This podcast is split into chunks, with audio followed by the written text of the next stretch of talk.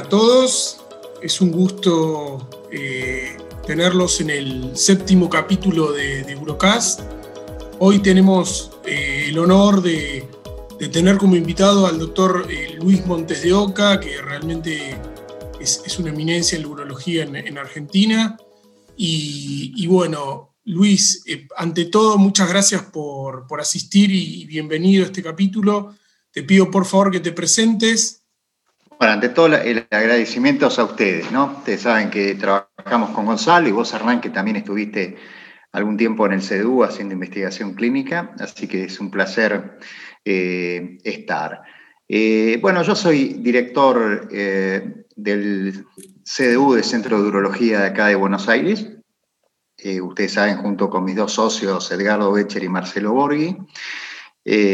Toda mi formación fue en el hospital de clínica, en el área de oncología, y una vez que ya más o menos unos 20 años desde que empezamos con el proyecto del CDU, ya me dedico eh, full time allá y más o menos el 80-90% de mi práctica está relacionado con, cáncer de próstata.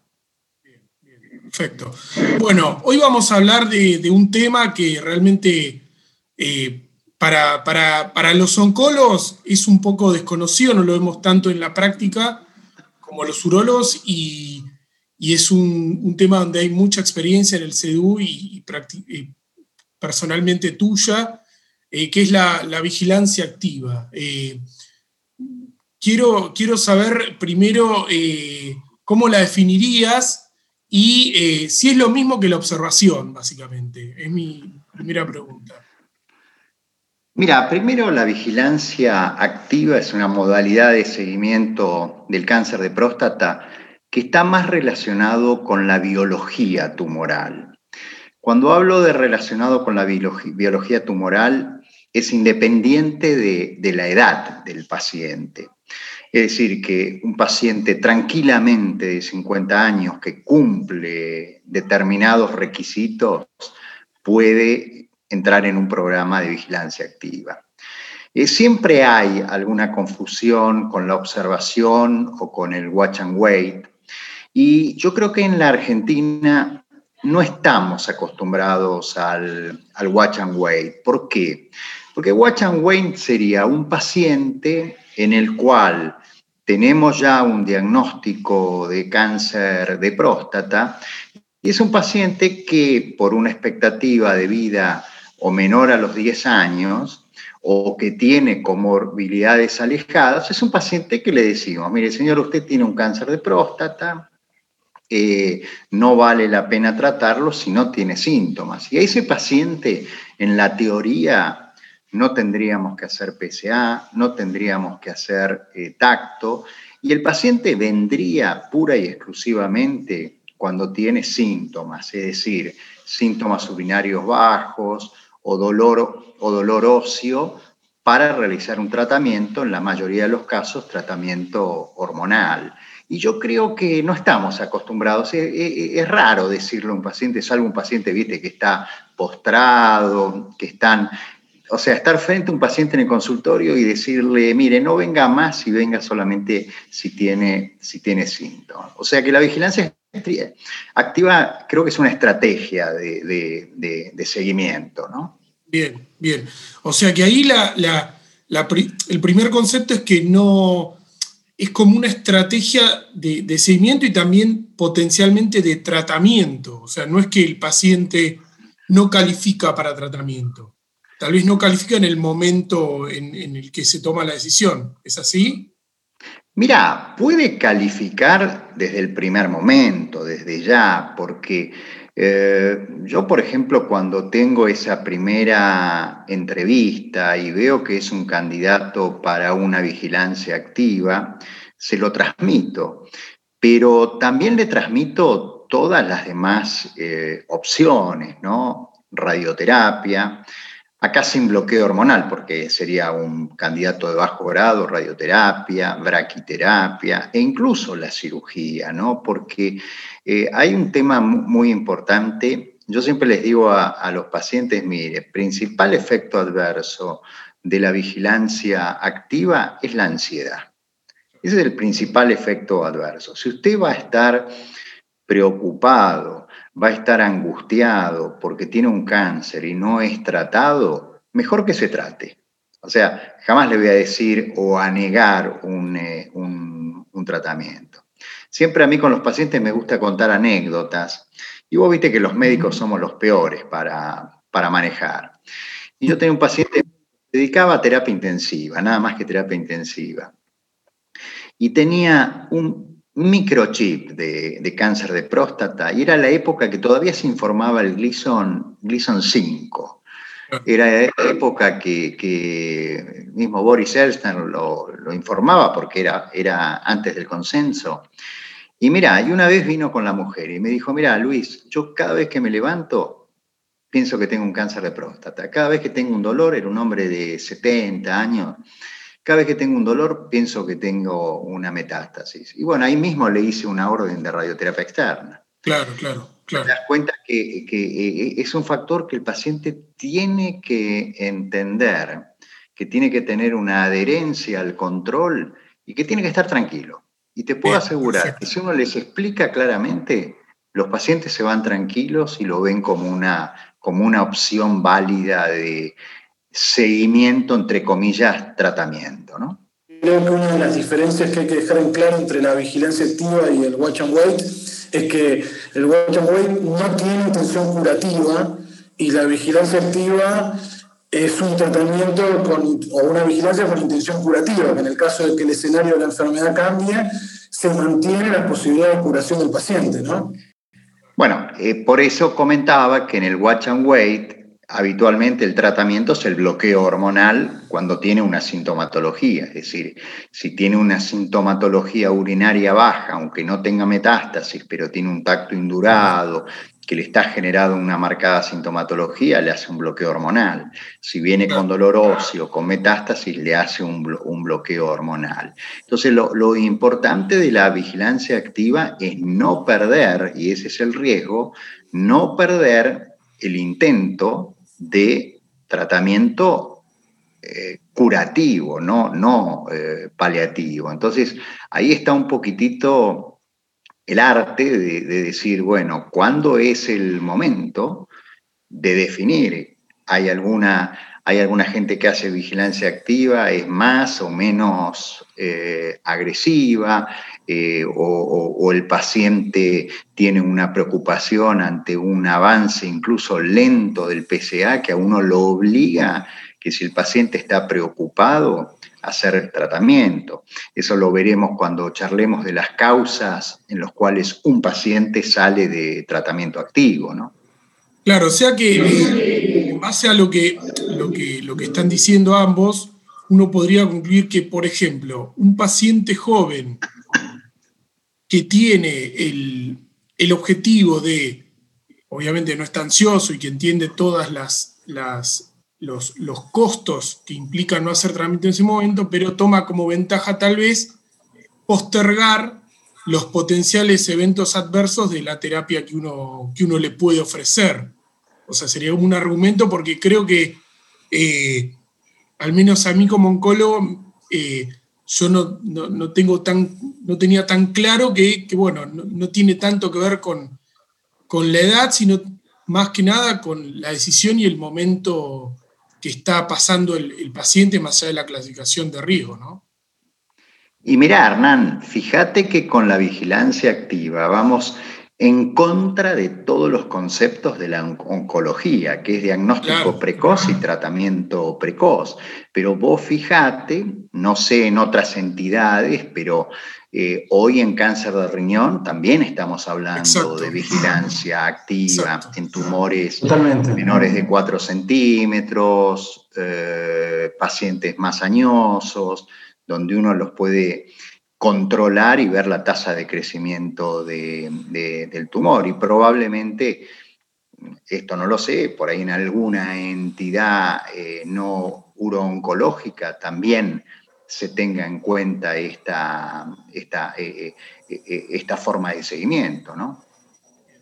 Bien, y, Luis, una, una, pregunta respecto a esto. En, respecto a la literatura, cuál es el, estudio más concluyente que avala esta conducta este, para que figure obviamente en las guías como, categoría 1 en, los grupos de riesgo correspondientes. Bueno, mira, hay, hay varios reportes eh, que hablan sobre el gran beneficio a tal punto que hoy la mayoría de las sociedades eh, urológicas, AOA, europea, le dan un marco, un grado de evidencia de 1A y eh, en primer párrafo les pone que se debe explicar, explicar claramente cuáles son los beneficios de no realizar tratamiento. Como ustedes saben, el padre que creó un poquito el seguimiento, que tienen las mayores experiencias, es Klotz, que tiene una grande serie de, de, reportes, pero si vamos más, más allá, eh, ya, por ejemplo, Escardino y Patrick Walsh, que son uno de los urólogos más renombrados en, cáncer de próstata, ya hacían observaciones eh, con respecto a pacientes que habían operado, o sea, se les había hecho una prostatectomía radical y teníamos la seguridad plena, que era un score de Gleason en ese momento 6 o clase 1 hoy, y eh, prácticamente 0% de metástasis ganglionares y a 15 años 0% de mortalidad. Entonces ya veíamos que un score de Gleason era un score de Gleason de 6, eh, eh, era un paciente que desde el punto de vista biológico, desde el punto de vista molecular, era un paciente que no tenía potencial de, metástasis. Después salieron otros reportes, un reporte interesante es el PROTECT, que es una serie de pacientes de Inglaterra que entraban en un, en un programa de, ellos lo llamaban monitoreo activo, eh, era un, estudio totalmente randomizado que terminó en el 16 y, y ya con resultados a 10 años, en que los pacientes eran asignados a lo que ellos llamaban monitoreo activo, radioterapia o prostatectomía radical. Este estudio a 10 años demostró la misma, la misma eh, sobrevida, no había diferencia significativa. Pero ¿qué pasaba con este estudio? Eh, el 78% de los pacientes eran score de Gleason de, 6, o sea, había score de Gleason de 7.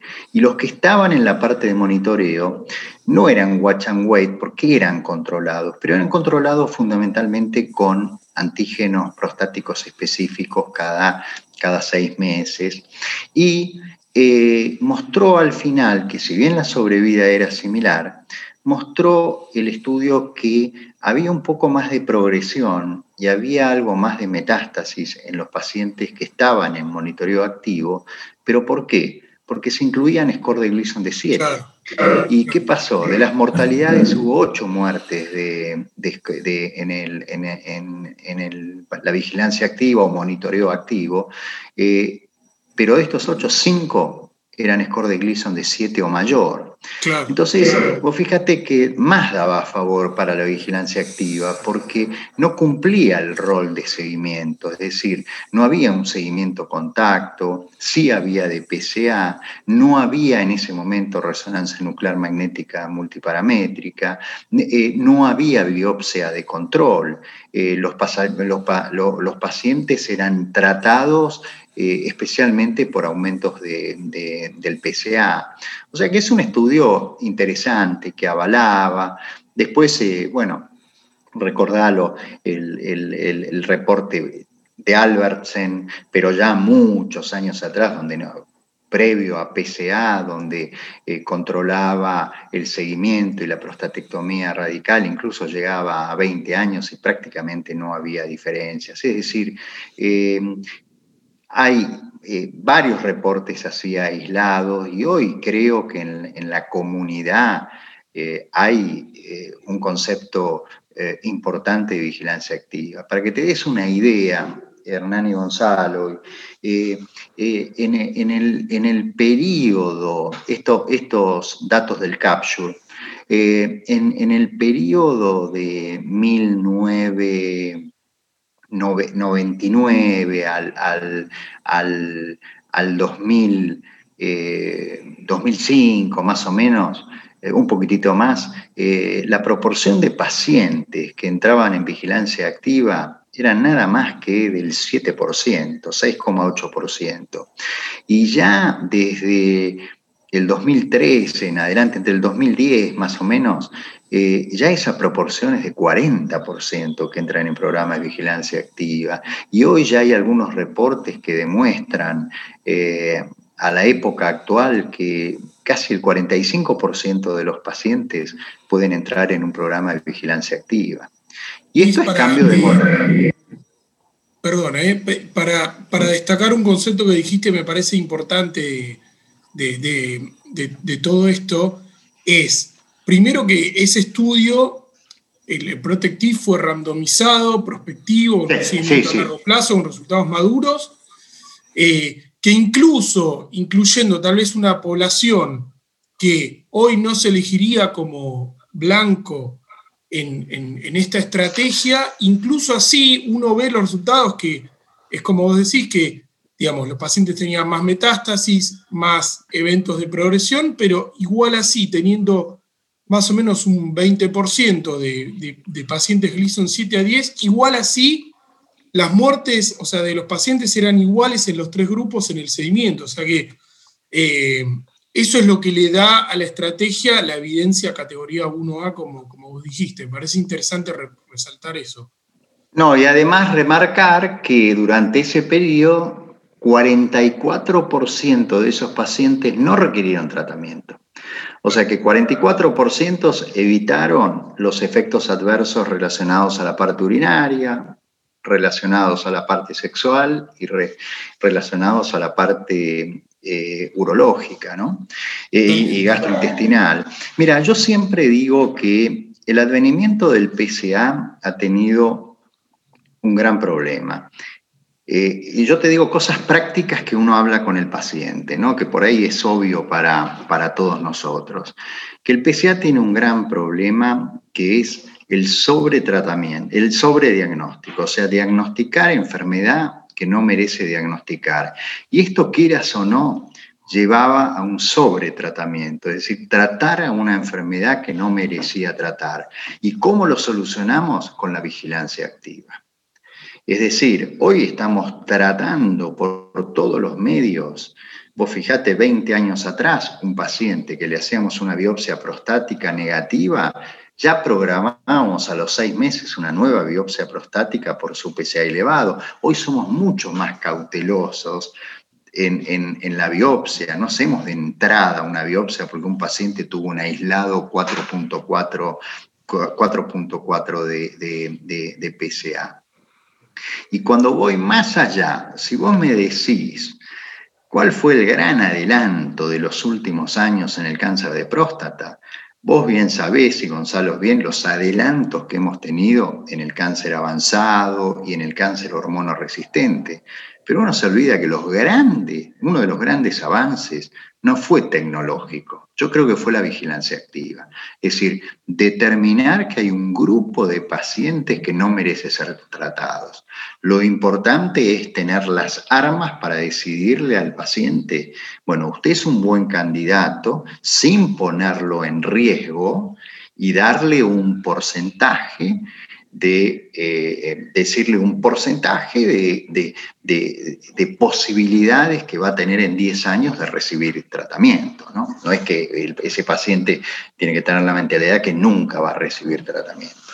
Por eso vos bien dijiste en un momento, así como en el bloqueo hormonal estamos tratando de retrasar tanto oncólogos como urólogos, retrasar el bloqueo hormonal, buscar otras alternativas, acá también lo que estamos haciendo es retrasar, eso se lo remarco muy bien, retrasar, postergar o por ahí nunca tratar el cáncer de próstata. Excelente, excelente. Luis, te, hago una consulta respecto a que vos hablabas de, elegir un buen candidato y bueno, mencionaste eh, dentro de los eh, criterios que vos utilizás para seleccionar, mencionaste el Grison 6, mencionaste eh, paciente elegible desde el punto de vista psicosocial, si uno lo puede llamar de esa forma.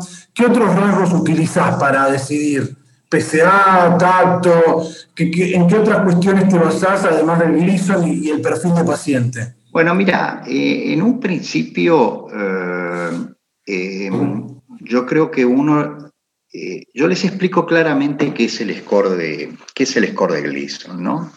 Les explico desde la graduación que creó Gleason del 1 a 5 y que después el 1 y 2 se descartó tratando hoy de hablar de clase 1 y me tomo mi tiempo a explicarle qué es la glándula o, qué es el grado 3 de Gleason, ¿no? Eh, que es una célula potencialmente de muy bajo crecimiento, que es una, una glándula, perdón, de muy bajo índice de crecimiento y que es una glándula que prácticamente no tiene actividad eh, eh, metastásica.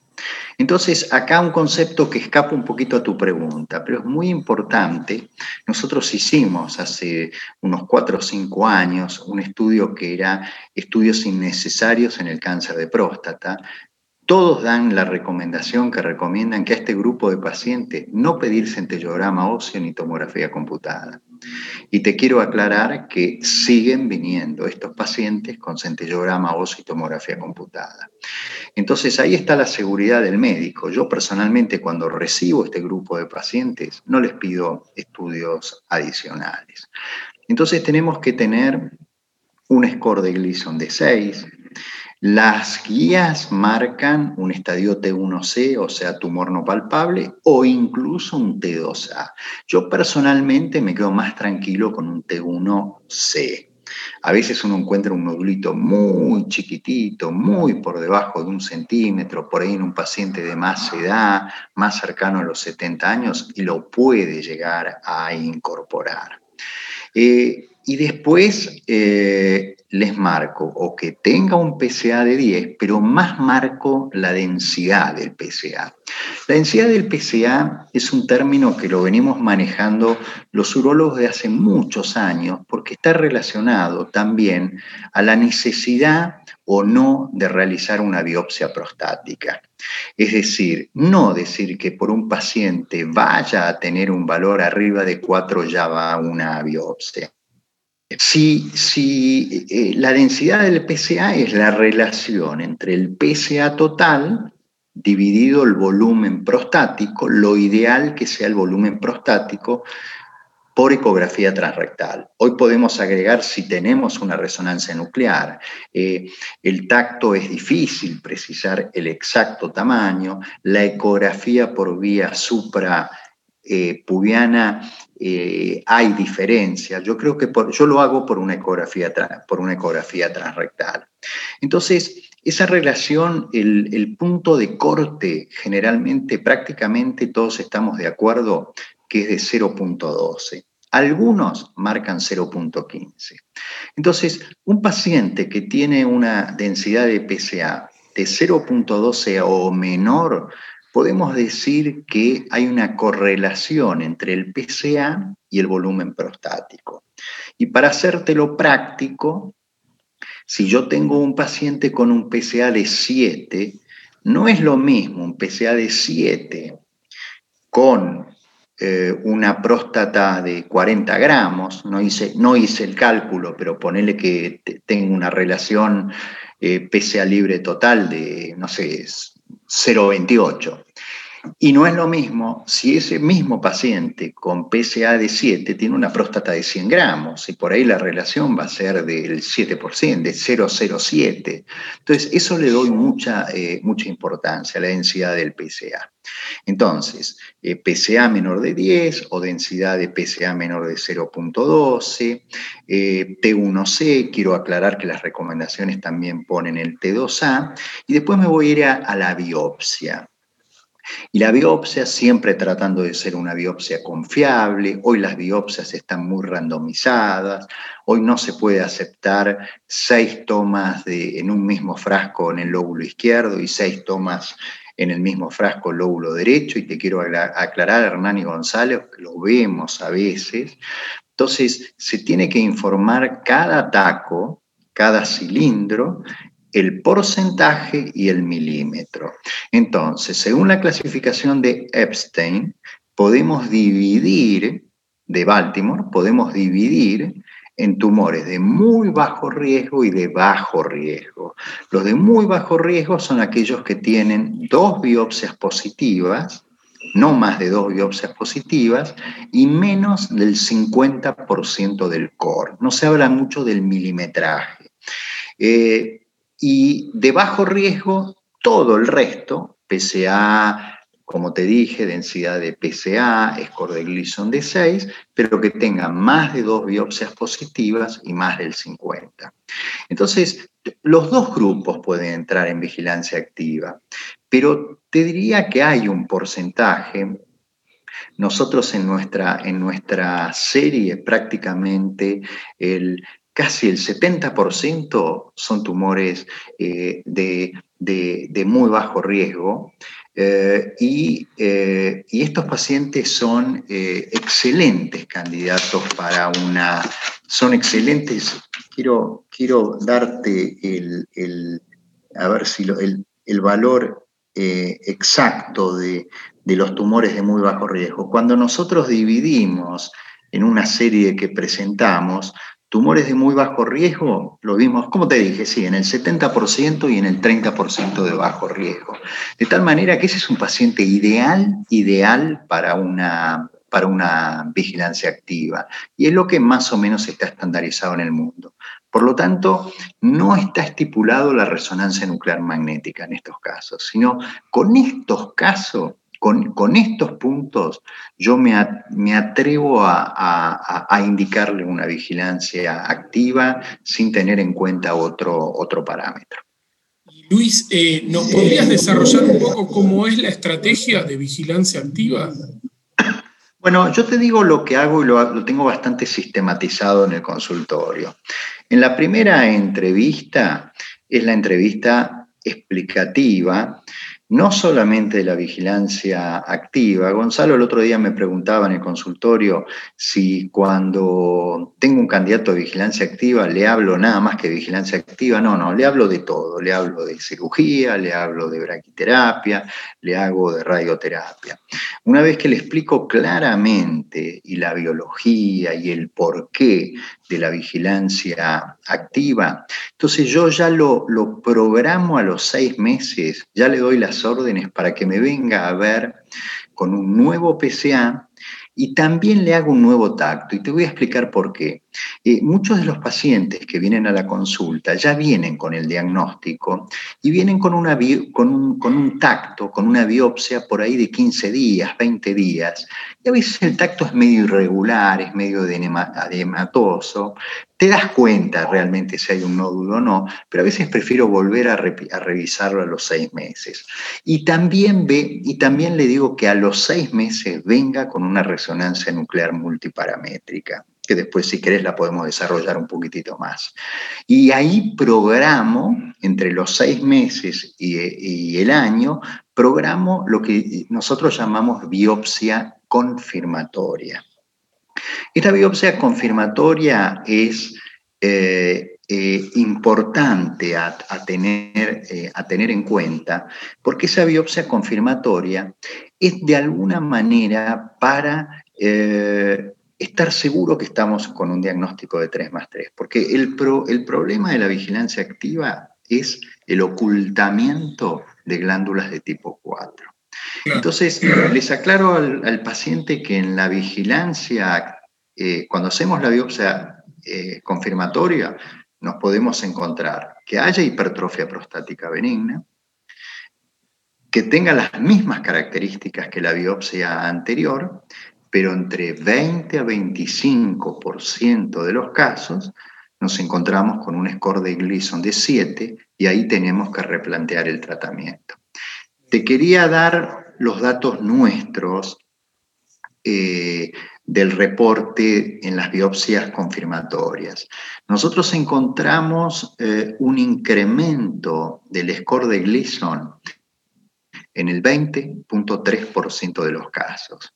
De esos porcentajes encontramos hipertrofia prostática benigna en el 27% de los casos, Score de Gleason de 3 más 3, es decir, eh, las mismas características, a veces puede variar un poco el volumen en el 47% de los casos. hemos encontrado 3 más 4 en el 12% de los casos, 4 más 3 en el 9% y hemos encontrado algún 4 más 4 en el 4.7%. Esas son las estadísticas nuestras y es como todo, cuando alcanzaste un número determinado, las estadísticas son más o menos similares. yo, creo que, yo creo que nos tenemos que llevar un concepto general que cuando hacemos la biopsia confirmatoria nos encontramos en un upgrade entre el 20 y el 25% eh, de los casos. Entonces, vamos a suponer que ese paciente está estable, sus biopsias dan para continuar en vigilancia activa y ahí, y ahí hay un poquito de divergencias entre la gente que hace vigilancia activa. Entonces, cuando hay divergencias, uno va tomando la experiencia de lo que uno lee y la experiencia propia. Yo generalmente eh, los controlo con PCA semestral. Yo les dejo una orden de PCA a los seis meses que me la pasan telefónicamente y otra a los seis meses, o sea, al año, y al año lo veo para revisarlo. Eso lo hago entonces semestralmente PCA, tacto anual, y la resonancia nuclear magnética generalmente si está estable a veces dos años, entre dos o tres años. No es necesario hacer una resonancia nuclear magnética anual. Y después les digo al paciente que vamos a discutir, de acuerdo a cómo esté, una nueva biopsia entre los cuatro y los cinco años de, eh, de la biopsia confirmatoria. Algunos lo hacen menos. Y acá un minutito. Cuando, cuando se empezó los programas de vigilancia activa, más o menos, ponele 20 años atrás, bueno, los que iniciaron la vigilancia activa les pedían biopsia una vez por año. Entonces, la adherencia no era la misma. Al primer año, la mayoría aceptaba la biopsia prostática. Ya a los dos años, algunos pacientes ya no querían saber nada. Al tercer año, menos. Yo te quiero ver, viste, con biopsias prostáticas. Es molesta, tenés 3% a 4% de prostatitis aguda con internación, esto en todo el mundo, pero, esa, pero esos estudios nos permitieron saber que no era necesario realmente hacer biopsias en forma, en forma continua. Entonces, cada vez se va prolongando el tiempo de biopsia y ahí viene algo que nos ha ayudado, ha ayudado mucho, que es eh, eh, la resonancia nuclear eh, magnética. Entonces, ese sería un poquito de mi protocolo, entonces te lo resumo rápidamente, PCA semestral, tacto anual, resonancia nuclear entre, entre 2 y 3 años y nueva biopsia entre 4 a 5 años y después discuto si va a necesitar o no, de acuerdo a la edad, si va a necesitar una nueva biopsia o no. Y ante los cambios de PCA en esos controles semestrales, Luis, eh, ¿cómo es la conducta? Bueno, yo te diría que eh, es el temor que tiene el paciente y como te decía en muchas series, eh, a veces pequeñas variaciones del PCA lo lleva al tratamiento activo. Por eso nosotros tenemos menos frecuencia de, tratamiento activo. Yo tal vez es el que menos importancia le, doy. Yo, yo, le explico al paciente que vamos a tener variaciones del PCA y ahí voy viendo la velocidad de PCA que tiene, porque puede venir con un PCA de 6, 7, que vaya subiendo progresivamente, pero no es lo mismo, lo vemos menos frecuentemente, que un paciente venga de un control anual con un PSA de 7 a 14. Por ahí puede llegar a 18 o 20, pero por ahí llega en 10 años. Y yo, yo cuando tengo un, un PSA elevado, más que por ahí hacerle eh, ya un tratamiento, eh, salvo que vuelvo a insistir que el paciente esté muy preocupado, muy angustiado, yo prefiero rebiopsiarlo. O sea, eh, si no está dentro del programa de biopsia, yo prefiero biopsiarlo. Y tengo un criterio para esa biopsia, porque si a mí me viene, me sigue viniendo un score de Gleason de 6 o, grupo 1, yo le digo al paciente que independientemente del PSA, porque también la próstata puede ir aumentando de tamaño, eh, a veces le doy importancia, no tanta, pero también le doy importancia al PSA total y libre. Entonces le digo, mire señor, usted puede continuar en vigilancia. Ahora, si está con preocupación, lo trato. Ahora, si el PSA sigue con mucho aumento, bueno, le hago tratamiento. Pero ¿por qué es importante la biopsia? Porque con un Gleason 6 voy a tomar una determinada postura, o por ahí con un Gleason 6, si quiere un tratamiento activo, bueno, por ahí le indico una radioterapia sin bloqueo hormonal. Ahora, mira, si nos viene un 3 más 4, un 4 más 3 o ese 4 o 5% con Gleason 8. Entonces me va, me va, a cambiar totalmente la terapéutica. Por ahí si es un tipo joven, me voy a indicar más a una prostatectomía radical. Si es un paciente por arriba de los 65, por ahí me voy a inclinar más por ahí a una radioterapia. Eso va a depender mucho del urólogo, no es pecado ni radioterapia ni, ni, cirugía.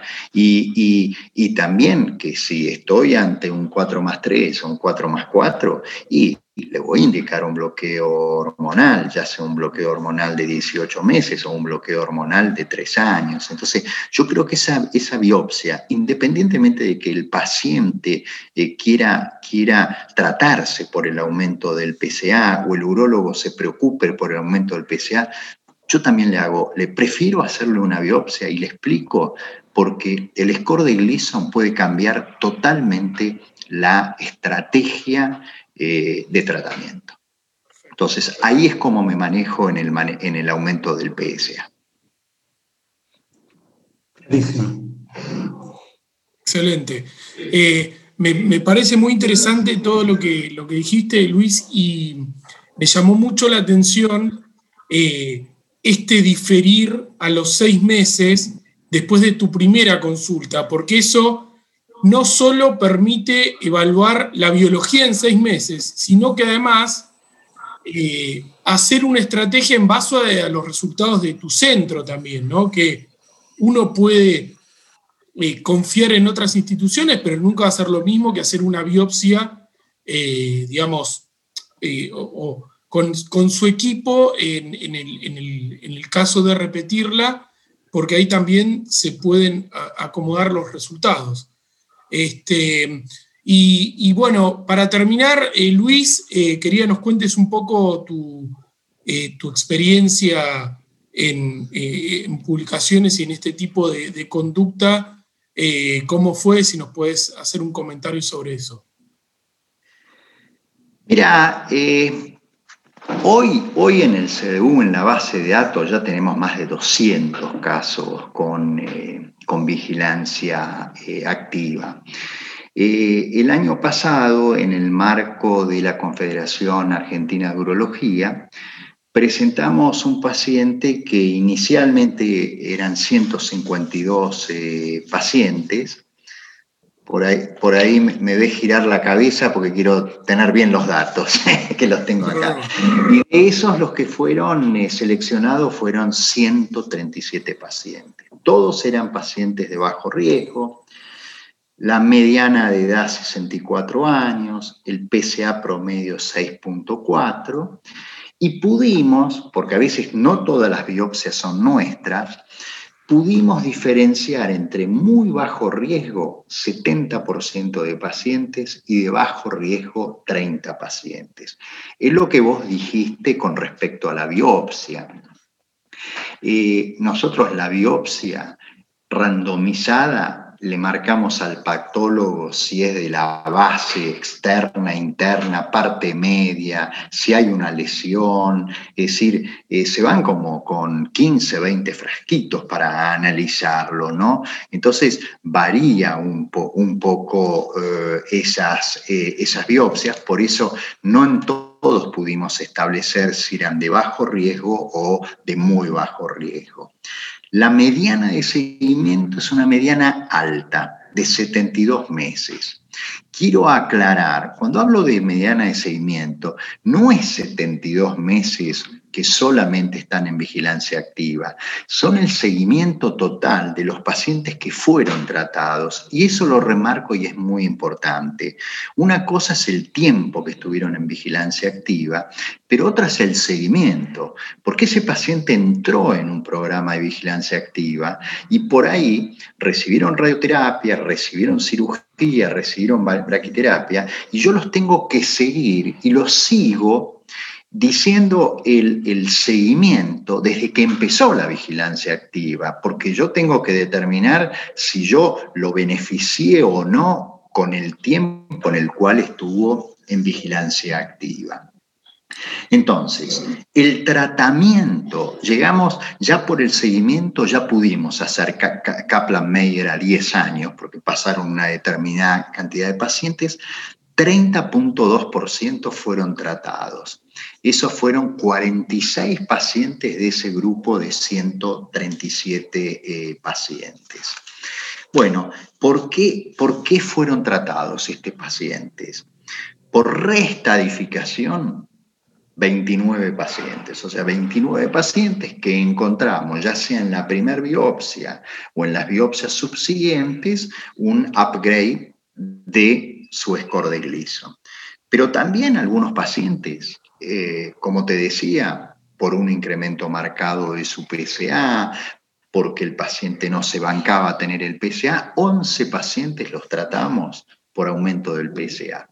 Y otra de las indicaciones, o sea, ya hablamos que la salida de vigilancia activa es por upgrade, por, por, por PSA, también por ahí a veces con un score de Gleason, pero con gran aumento del volumen tumoral, pero hay un cuarto factor que es importante, que es la decisión del paciente. Seis pacientes, seis pacientes fueron, eh, pasaron a un tratamiento activo porque directamente lo decidieron ellos. O sea, que eran pacientes que eran perfectamente candidatos para vigilancia. Y me dicen, y he tenido pacientes, mire doctor, yo ya pasé 10 años, no tengo más ganas de seguir controlando ya tengo una determinada edad y me quiero hacer radioterapia, por ejemplo. Ni siquiera para cirugía, para, radioterapia. Y bueno, ¿qué encontramos? Que hasta ahora la mortalidad cáncer específico con Kaplan-Meier a 10 años, 0%. Y la mortalidad global, 4.6%. O sea, se murieron 7, pacientes por otras, eh, por otras causas.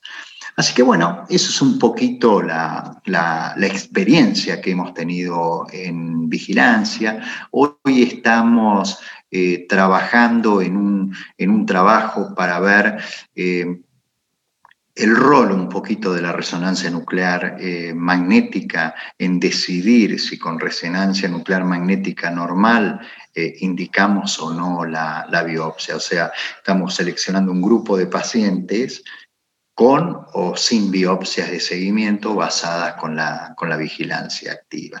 Pero esto es un poco la, vigilancia y para que eh, te veas, hay, hay, hay, pacientes que tienen seguimiento de 152 meses en vigilancia. Claro, ya llegan es, a un interesante, es interesante que, bueno, la, la resonancia, en caso de ser un método que que pudiese reemplazar la biopsia también sería calidad de vida para el paciente, obviamente. Sí, sé que ya estamos en el tiempo, eh, Hernán, pero eh, eh, quiero remarcar una cosa. La resonancia nuclear magnética es muy, muy operador dependiente. Es muy importante que el urólogo hable con el que hace la resonancia, eh, eh, hay una divergencia, pero esto no pasa acá, eh, pasa en Estados Unidos, pasa en Inglaterra, que son los campeones de la resonancia nuclear multiparamétrica. Entonces, a veces son estudios que uno los selecciona a determinados lugares para que lo hagan. Es como todo, no es lo mismo un centro que hace 40, 50 resonancias nucleares magnéticas por, por, por, por mes que el que hace 4 o 5 resonancias nucleares. Acordate que esto es secuencia, tiene una fase de restricción y de difusión, tiene una fase de, de, contraste y a veces las diferencias son entre uno y dos segundos para definir eh, eh, eh, si es un PIRAT 1 o un PIRAT 5. Así que eso es importante a tener en cuenta.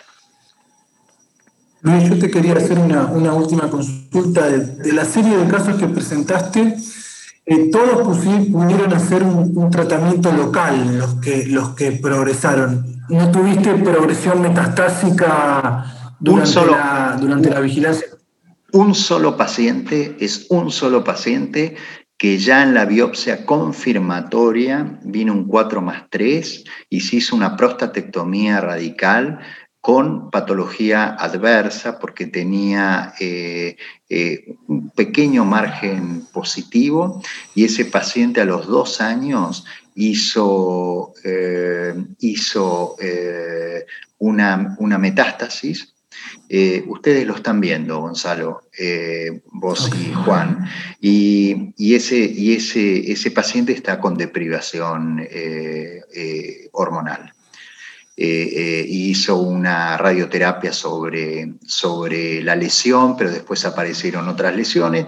Pero es un paciente que ya a los seis meses, nueve meses de, que vino a la consulta, eh, fue tratado. Hay, hay, vos sabés que hay reportes que la postergación de una prostatectomía radical eh, incluso hasta más de un año, cuando comparaban eh, prostatectomías radicales que por diferentes motivos habían postergado, el índice de márgenes positivos, de compromiso de vesículas seminales, de ganglion, era exactamente, exactamente igual.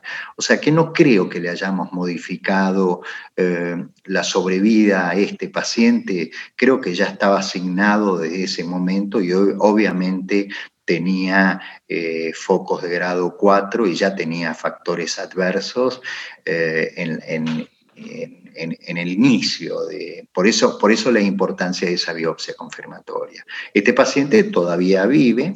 Hay que recordar que también las sobrevidas con los estudios, reportes anteriores, incluso con el Protecte, hay que recordar ahora todo el armamento que tenemos de medicaciones, eh, post-bloqueo eh, hormonal o hormonoresistencia, el, el, gran mejoramiento de la sobrevida que tienen estos, estos pacientes.